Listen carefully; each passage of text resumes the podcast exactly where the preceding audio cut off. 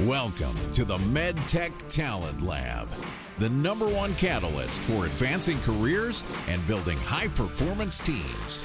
Sponsored by the Anthony Michael Group, helping companies secure in-demand talent in regulatory affairs, quality, clinical, engineering, R&D, and other areas for medical device, digital health, diagnostics, and other organizations across the U.S. life sciences sector.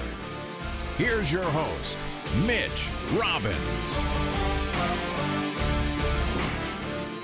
All right, welcome back to another episode here on the MedTech Talent Lab podcast. I'm your host, Mitch Robbins, the founder and managing director here at the Anthony Michael Group, helping companies and professionals build high-performing teams and careers across the U.S. MedTech industry. Joining me today is none other than Mr. Anthony Watson, who is the Vice President of Regulatory Affairs and Quality at Windgap Medical. Now, Tony comes to the show today with almost 30 years of experience in the greater life sciences industry. Prior to working on the industry side, he spent almost 20 years working for the FDA, where prior to resigning, he was the director for the Division of Anesthesiology, General Hospital, Infection Control, and Dental Services. If you can't tell already, Tony has a tremendous breadth of experience working for companies like Sanofi, Biogen, Pear Therapeutics, and of course now Windgap Medical. He's been at the forefront of the development of FDA emerging technology, global regulatory schemes affecting the evolution of regulated combination products, SAMD products, and human factors. And he's an expert when it comes to building new regulatory teams, defining problems,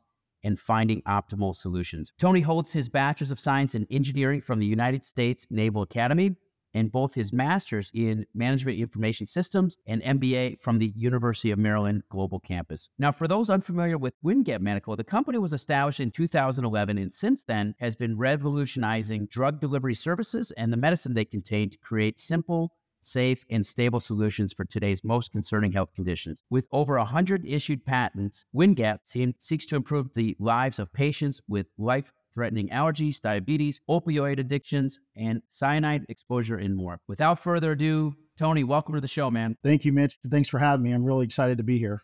Yeah, likewise. We've been kind of chit-chatting back and forth offline for quite some time, and I'm glad that the day has finally come for us to get together and do this episode. You know, I mentioned just the breadth of experience that you have and that you work for the FDA, you've worked for industry. I can't wait to get into all of it. But like so many other episodes that we've done with leaders like yourself, I think to kind of come to present day, we got to go all the way back in time and understand kind of where this all started. And so I'd love to know, and so would the audience, what your formative years were like, where you grew up, what family life was like, et cetera. Yeah, sure. So I would say that my early years, my father was in the military. He was an Army officer. So we moved around a lot when I was very young. I had a very loving family. I had great parents who were strict in their own way. They didn't abide bad grades, even though occasionally I had violated that one. And they were all about making sure that we treated people with respect. And also that we demanded respect as well, that, we weren't going to, suffer fools, if you will. So it was a great childhood. I never felt like at all that I needed anything. But it was a little bit difficult in the beginning when I was young because I moved around a lot. It was hard to make friends or keep friends, I should say, because we were always moving. But a couple of things happened there that I would say were really important to me. One is I got used to change because I was always moving around as a child. And the other thing is that we lived in Bangkok, Thailand for 2 years. And that was like, I know I can totally empathize with people from another country, even at that young age, who are, we were the people from outside, if you will, and, being in a different culture. So I learned to respect different cultures at a very young age. So, it was a great childhood, a great learning experience. We settled down in Maryland by the time I was 9 years old, and that's pretty much what I call home outside of where I live now in Massachusetts. That's where my family is. That's where my friends are. So that's kind of where my early years were like. Right on. And so do you have siblings or are you an only child? I do. I have a sister, but I also have a cousin who, when his mother passed away, he joined our family. He was like a brother to me growing up. He joined us when he was 13. So he was a ward of my parents. Yep. And we grew up together like brothers. So I had my natural sister, and then I had a guy who, my cousin who joined us, who was like a brother. He is a brother to me. We are cousins by blood, but we're, he's like a brother. Yeah. Where do you fall in the pecking order? I am at the very bottom. My cousin and I are only 3 months apart, so it's not like I'm full at the bottom, but my sister is 4 years older and she treats me like a child. Even today, I've learned to just accept it. That's hilarious. Yeah. I'm always interested where I'm the oldest of three brothers. It's just interesting to kind of hear the different dynamics of where you fall, right, within the pecking order and how you look at your family system, how you look at life. What held your interest outside of class growing up? I know you mentioned that obviously you were moving around a lot before the age of 9, but as you were kind of growing up, where were your interests outside of school? I was big into sports. I played football. That was my primary sport since I was very small. Got to high school, played in high school, didn't carry it over into college, but I was able to extend that by coaching. I coached football for 15 years and, I was really into it. I really took it very seriously. I was coached in coaches clinics. I attended coaches clinics. I studied strategy. I was really into, and still am today, into football, even though I haven't coached in about 5 years. But I also play softball. Even today, I play on a senior league and a standard league, if you will. So I love sports. My kids played. My daughter is the only one who still plays. She plays softball at the high school level, so I get to watch her play. But other than that, that's what I did. I did sports. Okay, right on.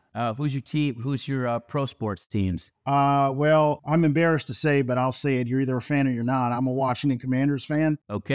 So there's that, and all the Washington teams are it's pretty easy. Go across the board. It's all the Washington teams. Those are my teams. Yeah, it makes sense based on where you're at, where you grew up. It makes sense. I also, though, do root for the Baltimore Orioles, not the Ravens, but the Orioles, because, when we didn't have baseball in D.C., Baltimore was the team. So, yeah, I always remember as a kid trying to find a Cal Ripken card. That's my piece of the Orioles, right? Yeah. Oh, yeah. Well, he's still a hero around there. I mean, he doesn't have to buy anything if he doesn't want to. I bet. So I mentioned your bachelor's degree, so did you serve? Apologize, this is embarrassing because I don't know if you naturally only go to school if you're already in the military there, or you can go if you're not in the military, but did you serve in the military?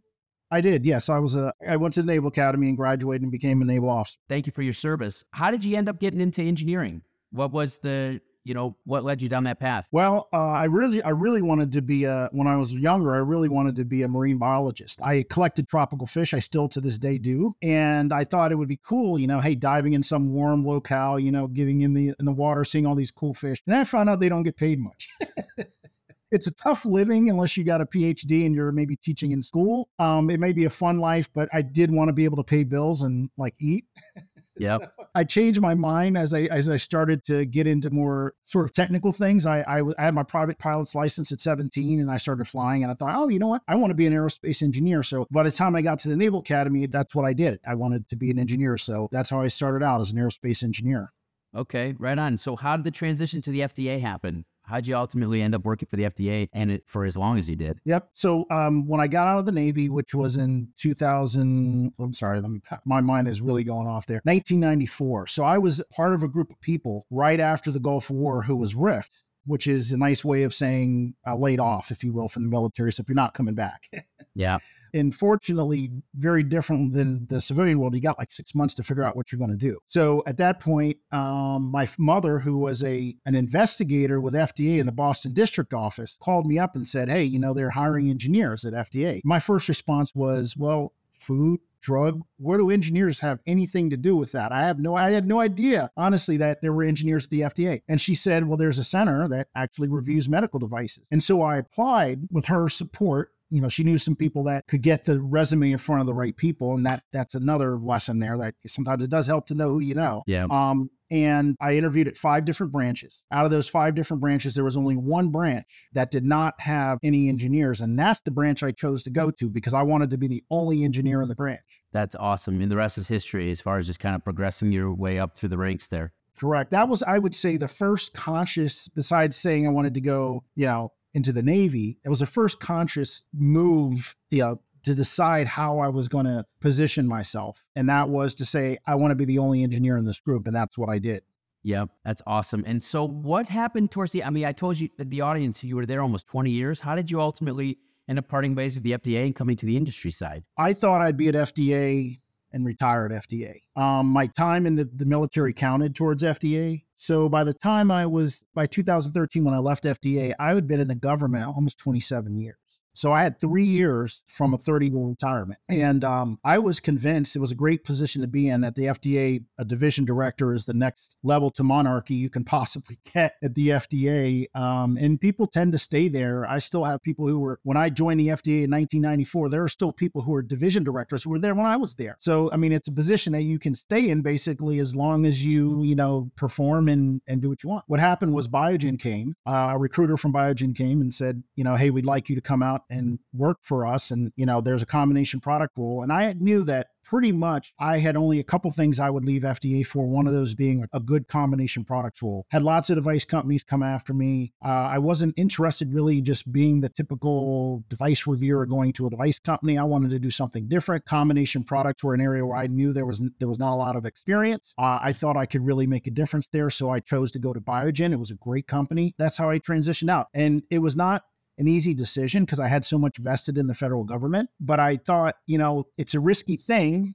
in that sense. But I thought about, as long as everything lined up for me as far as what I thought was necessary to give me some assurances, I decided to make that move, and it was a great move for me. I really did have enjoyed everything I've done in industry since. In hindsight, would you have done the move again? Yep. That's awesome. You didn't even hesitate. So that's awesome. No, I would have done it again. And the thing is, I did not retire from the FDA. This is an important point. I didn't retire from the FDA. I resigned. So theoretically, if for some reason I wanted to go back, I could start up right where I left off and just finish those 3 years. So you could basically come back with all the tenure still behind you is what you're saying? Yes. Okay, that's awesome. I want to kind of get into some of the details here as far as your leadership and your take on, where things are going, et cetera. But we talked about some of the different roles that you've had with FDA. We talked about you came into the industry, you got to work on combination products. You're an executive now at a company. What pivotal roles or responsibilities can you look to where you really felt like, man, I'm really kind of hitting my stride. I'm ready for the next level. I'm ready to take on greater responsibility. Anything that you see in your career where it's like, that was the turning point? Well, first of all, I think that experience I had at the Naval Academy and in the Navy was huge because the Naval Academy, I like to think of the Naval Academy as a leadership laboratory. You don't really know who you are as a leader, and you kind of have to learn how to find your spot. Like what makes you a leader? And one of the nice things about being at the Naval Academy is you learn that at a fairly young age. Even though you aren't yet a mature leader, you kind of figure out where you can do things, like what is you in that role. Mm-hmm. And that carried through to when I left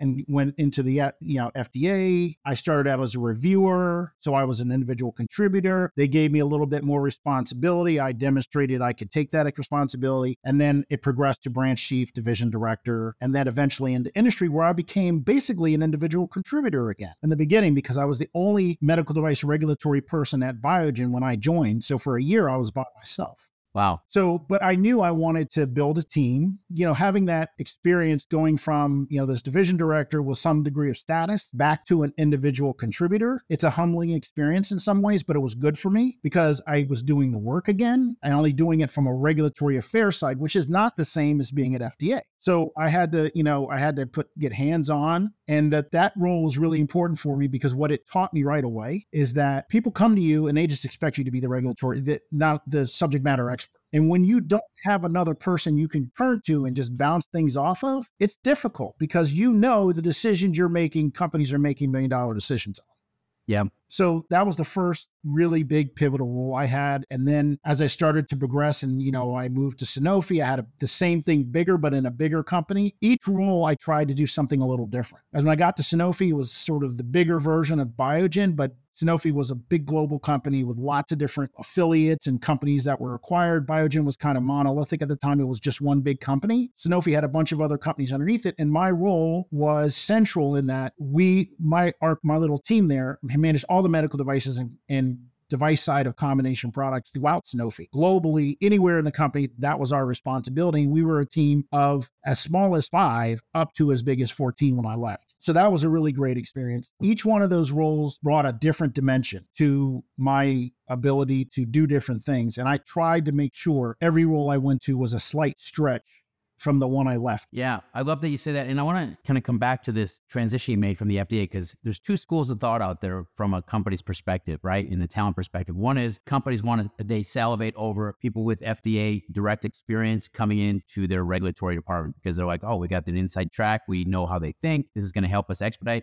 Then there's others to be like, no, that is not the mindset we want. We want to try and be in the gray area as much as possible and really try to be strategic without that kind of influence. How has your experience transitioning helped you, and how has it maybe kind of hindered you, would you say? So it's the first mistake I think people make, and I've had this, I've talked to many people who've transitioned from FDA into the industry. It's hard to get over the we. When you're talking about FDA now out from the outside, right? You say, oh, we did. No, you're not we anymore. That's them, but not on the negative side. It's just, that's FDA. Now you're with us. Yeah. So I learned quickly though. I pretty much cleansed myself of that. So that's the first thing, is getting over the mindset that you are not FDA. The second part of that is the concept that you're representing what value you bring from being at FDA is understanding the mindset, and how do you translate that into company action? And that's true of regulatory affairs in general, but specific to people who've come from FDA, what they're paying for from you is your knowledge of that team and how they think of the way the regulations are explained. The mistake a lot of people make coming from FDA is they cite regulations. I can read regulations. You hear, I can read regulations. You don't have to read them to me. I want to know from you, what are they thinking about those things?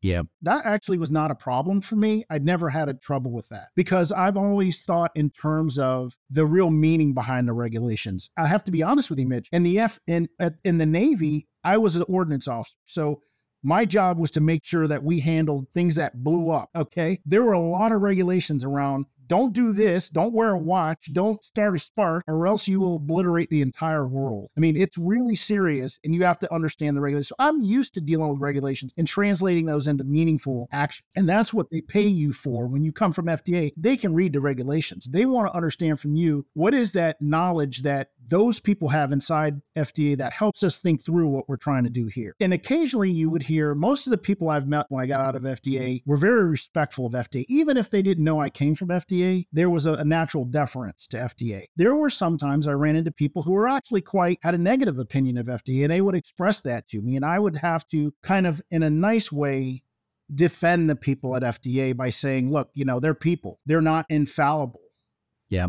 Yeah. And if you approach them from a reasonable perspective, you can get a reasonable response. But if you go in there like you've got all the answers, you're going to get a very negative response. And I think what you said is a difference maker across the board in regulatory, especially, is there's people. So I always try to compare it to like the police of the world, where it's black and it's white, or hey, there's this whole gray area, and strategically, how do we move our company strategy ahead, but still stay within the lines of what we need to regulation wise? And I think there's a big difference between somebody's like, here's the regulations, we can do this, we can't do this, versus here's the regulations, and let's try to figure this out of how to make it work, right? Absolutely. And I always say, when I interviewed at Pear, yeah, they said, hey, can you give us a presentation? And my presentation was navigating the gray. The whole idea was, the regulations are the regulations, but there's laws, there's guidances, there's regulations, there's all these abstractions of the law, which is FDA's way of saying, this is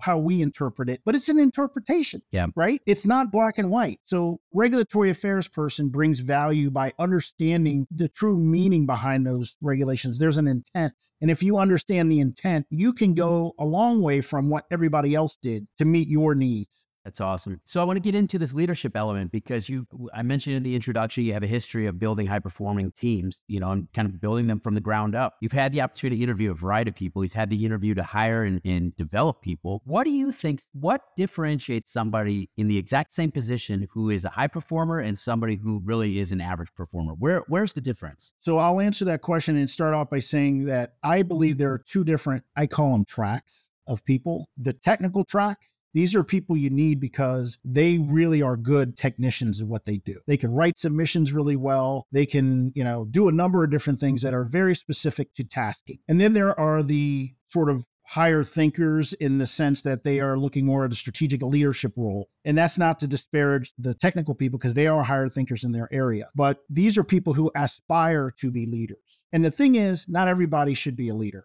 Yeah, they may want to, but maybe they shouldn't be. And the difference, what makes a high performer in either role is the difference between a problem finder and a problem solver. And I always say, look, hey, you wonder why, I used to have members of my team or even other regulatory affairs people that I would hear complain about cross-functional members. I keep telling them, don't do this. Don't do that. And my thinking is, and what I would tell my team is, well, what was your offer for a suggestion on how to solve the problem? Did you just hit them with a problem and say, that's a problem, you shouldn't do that? Or did you say, this is the way we can approach that? Cross-functional thinking makes your team stronger. So if you have an open mind and you can think about, if I see a problem, I'm going to think about how to solve it. If it's not in your scope of responsibility in terms of you don't have the resources, you don't have the management authority to fix it, you should bring it to the people who can, and then maybe, offer a thought. And they can either accept it or not. But to me, what I don't want to hear is a problem, and then you don't have a solution for it or haven't thought of a solution for it. I'm even okay with, I haven't figured out how to work this yet, but I'm thinking about it. Be a problem solver, not a problem finder. 100%. And I think that's a culture element too, that you establish that culture. Look, if you're going to bring issues up, let's do our best to also spend some energy on what the solution is. So what's your definition of culture? And what do you do as far as building that out? Because there's company culture, right? That kind of comes top down and it spreads across the whole organization. And then there's functional culture too, within your own unit. So how do you describe culture? And what do you do as far as going about building your culture? You raised a really... a really interesting point there. So, without looking it up in Webster, this is my non-Webster dictionary definition of culture. I would say culture is the explicit and implicit behaviors that people exhibit that demonstrate to you how you should act, right? Because culture is a reflection of the people inside of it, and it's felt as well as seen. So what I tried to do with culture is, and it was really interesting, and the reason why I said what you brought up is really interesting. In the combination product space, and I'm using that as an example, there's the device side of combination products, and then there's the drug and biologic side of combination products. Typically, what you find in these companies, especially large companies, Sanofi, Lilly, AbbVie, Biogen, you look around, you'll find these medical device regulatory teams that sit within this larger drug company or pharma company. And there's a subculture that exists. There's a drug culture, and then there's a device culture, and sometimes they use the same language and it's confusing. But the difference in the culture is sometimes related to just the type of product you're exposed to, but it's also the way the company projects down. The kind of culture I try to build my team is, look, hey, I'm not perfect. If you see something that you think we could be doing better, you should call me out on it. But let's always be respectful of each other. People have differing opinions, but you should feel comfortable coming to me if you think we're going the wrong way. Now, having said all of that, I also have to assert myself and say, I'm accountable for what happens. So you should not feel offended if I hear what you say, I acknowledge what you say, and then I say, but I'm going this way. Why is that? Because it's me that's accountable to my boss, and I have to live with the answer. And that means that if it goes down wrong, I'm going to take the blame for it. I'm not going to point fingers and say, oh, they screwed it up or whatever. I made the mistake. I made the decision. This is what I have to live with. And that comes from my military days, where you don't get to point at your sailor for doing something stupid, like going out, getting drunk and starting a fight. Yeah. The boss comes to you and says, hey, what's going on with your guy? And your answer is, you can't go, well, he got drunk and started a fight. You're like, I'll fix it, sir. That's your answer. Yep. Yep. And I love what you said as far as the accountability piece and helping people understand that everybody's got an opinion at the end of the day, though you have to have the strength and the courage to make the ultimate call. It doesn't mean that it's not a collaborative discussion. It means that at the end of the day, somebody has to make a decision, right? Who's ultimately accountable for that decision, which brings me to my next question. People listening to the show, they're going to look at you and they're going to aspire to be similar to you and kind of rise up through the ranks like you did, be the head of functional area, or even the CEO of a company. What would you say are the key differences having the ultimate responsibility for regulatory and quality, for that matter, versus somebody who's perhaps a director, senior director, but still has another layer that can support them? I would say understanding what you're always at the executive level, the higher level of any step going up a little bit. You've got to be thinking about what your boss is thinking about. And you're always thinking about, I understand where the organization is at my level, at the appropriate level. I understand what is needed from my boss, right? The immediate supervisor, but I also understand how he or she is reflected in the organization. I understand my function. I understand my colleagues' functions and how we fit together. The higher you go up in that organization, the further ahead you have to think. I'm building an organization. That's what I love to do. So I'm thinking, what are my strengths? What are my weaknesses? How am I bringing people in to help me with my weaknesses? And how am I fortifying my strengths? One mistake I think leaders make is they build their organization. They look at the weaknesses and they do a great job of patching those weaknesses. But then they don't bring anybody who also reflects a mini version of themselves. And I'm not talking about everything, but there has a similar strengths. Because if you leave, you're going to leave a hole in that organization. And so you want to have somebody there who has your strength too. And that's threatening to people sometimes. But you've got to be able to just say, I'm not worried about that. Like, I don't have that concern that this person is going to take my job, because guess what? I'm building this organization to make myself obsolete eventually.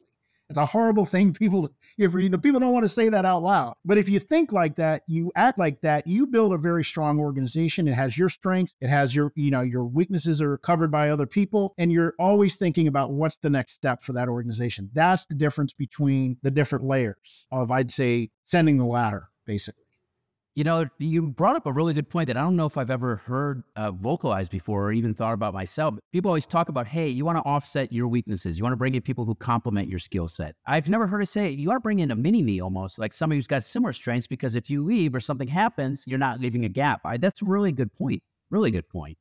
And then the thing about the intimidation, yeah, I always say the sign of a great leader is to develop people who can go off and surpass them in one way, shape, or form, or promote them to go off and do great, to be able to spread their wings. And sometimes you get these people who are stuck in this ego mindset, or they're intimidated and they almost want to keep people down because they don't want that. So like you said, some people are made to be leaders. Other people kind of struggle a little bit. What advice do you have? Because I always bring this up on the show. There's people out there striving to be a VP or an executive of a company in one way, shape, or form, and it's never going to happen. It's not. There's other people who, for some reason, innate ability, right time, right place, whatever it may be, they make it happen. What advice do you have for those who are trying to do what you've already done? I'd say for regulatory affairs, let's just talk about that for a moment. You have to have, I think, a good STEM foundation. That isn't to say people with a history or an English background aren't going to be successful in regulatory affairs, because that brings skills to the table too. But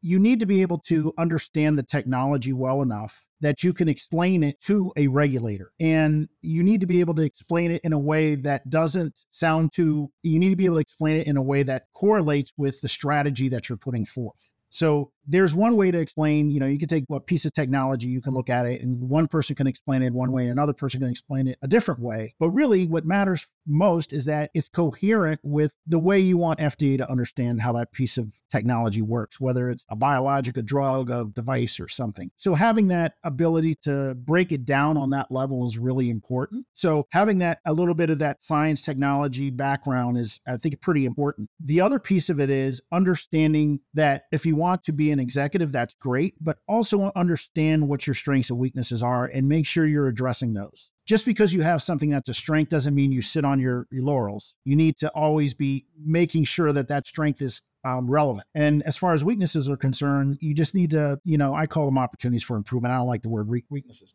but you find things that you can do to challenge yourself. So do not be afraid to take a stretch. When I first went to Pear, that was my first exposure to quality. And to be honest with you, I ran from quality as long as I possibly could. I mean, right next to regulatory affairs, quality is the next thankless job, probably more thankless. I know that it's a very hard job, and I don't like to use everybody, but a lot of people look at quality as a roadblock, a barrier to what they really want to do. Yep.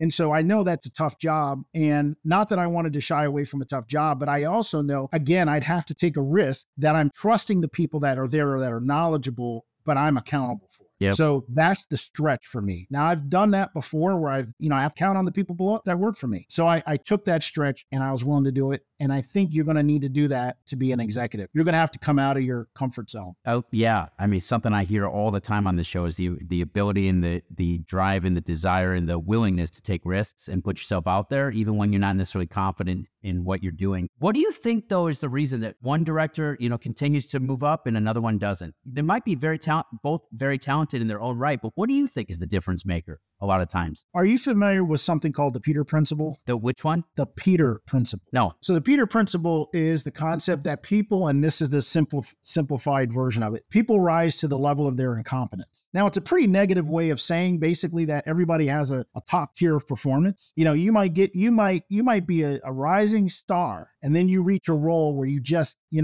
average now. And it's not a failure of you as an individual, But some people just aren't, you know, you either might not have the right skills yet, or it's just not the right time, or quite honestly, it's just not you. Like, you have to be in a role where you can be genuine about who you are, and you can feel like you can grow into that role. You don't have to be perfect for it, but you need to be in a place where you feel like you can expand into it. There are sometimes, the Peter Principle basically says, everybody's got a ceiling. You just have to know when you're right below that and stop. That doesn't mean you don't advance in that level, but for that particular type of role, you need to understand when you're getting up there. And that's really a blind spot for a lot of people.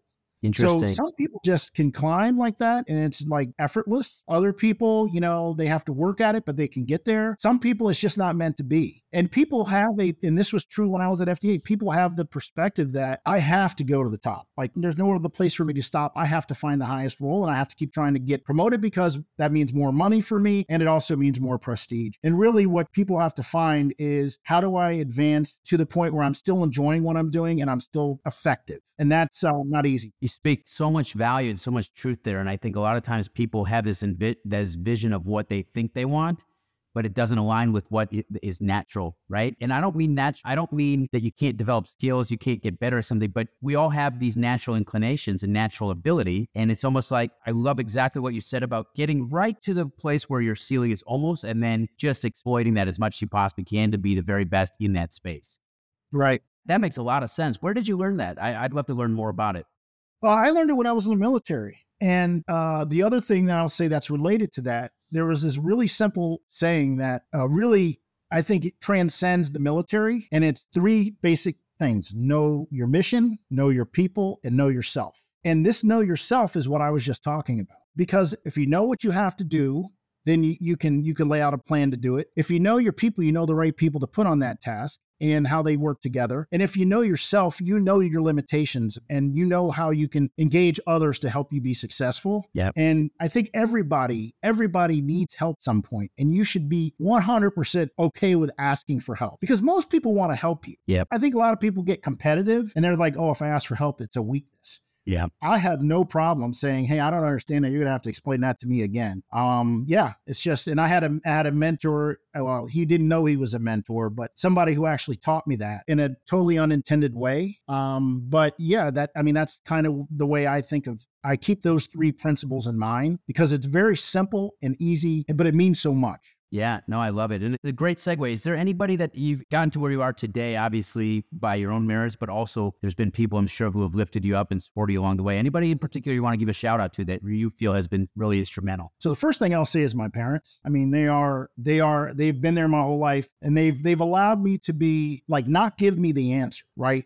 They don't hand me the answer and say, here it is, son, just run with it. They say, you know, let's think this through. And it's allowed me to be, you know, a critical thinker. So that's the first people. But as far as my career is concerned, there are a lot of great people who said to me, I'm going to put you in this role, but you sink or swim. And probably a ton of people I could think of there. My office director when I was at FDA, who promoted me not only to a branch chief position, but allowed me also to be the division director and gave me that opportunity to learn, and basically said, you run your group, If you make a mistake, if somebody comes to me and they're angry, I'm going to come talk to you about it. But basically, you do your own thing. And then, the people who helped me when I left FDA and went to Biogen, my boss there, Ann Dodds Ferris, I mean, she was great. She allowed me, again, to be independent and do my own thing. But if I had any questions, I could come to her. But I want to bring up one person who probably has no idea that he taught me something. And that was my dynamics instructor when I was at the Naval Academy. He was a really tough cookie. He had a nickname. His real name was Dr. William Lee, but his nickname was Wild Bill. That was because he failed a lot of people.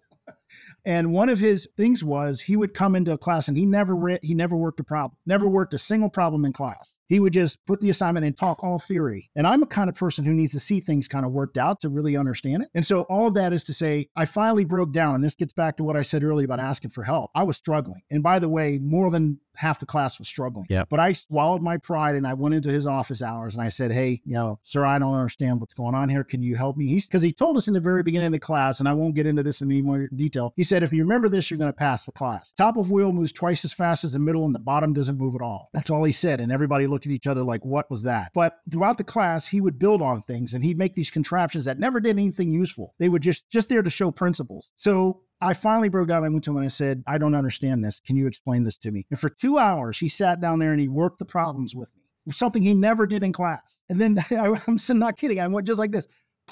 Oh my God, the top of one moves twice as fast as the middle of the bottom doesn't move. Like it all just came to me at one time.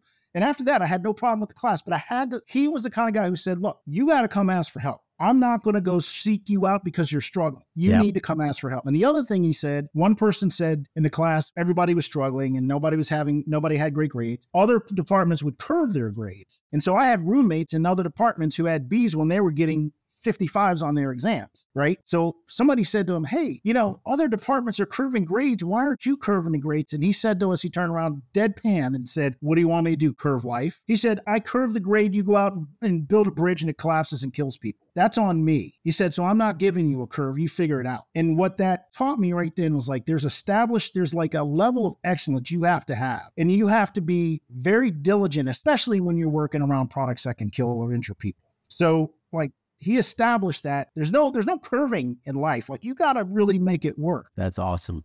What great advice and kind of a stone cold realization of like, hey, okay, one thing, you know, we get caught up in, oh, well, the grade should be better than it really is because of X, Y, and Z. It's like, well, that's not really how real life works. And what a life lesson to teach your kids too, right? I mean, that, yeah, absolutely. And the thing is at the Naval Academy, you know, we're competing against each other.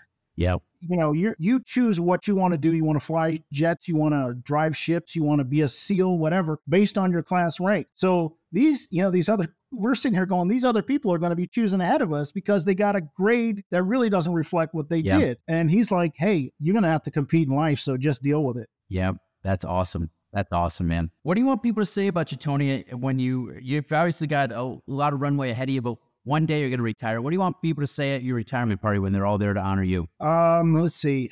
I think two things, if I could. One would be that I was able to put people in positions where they learn more about themselves and they were able to develop. Like they did things they didn't think they could do because I gave them those challenging positions, because I put them in positions where they had to sort of sink or swim a little bit. And that, you know, I helped them think through things a little bit differently than they might have on their own. The second thing I think I would want people to say, and this is going to sound really like, you know, to the point, like he gives a crap. I mean, that is, I think, probably like the biggest compliment I could get, because that just transcends, you know, the work, that transcends people. It's all about, you know, he cared enough to like put it in, you know, put the work in. Yep. That's awesome, man. I can't thank you enough for all the nuggets that you shared with us today, for being here to tell your story. I know it's going to inspire a lot of other people. I want to congratulate you on what you've accomplished yourself as an individual, as a leader up till now, wishing you all the best of success going forward, obviously with all the great things at Windgap. Anything that you want to mention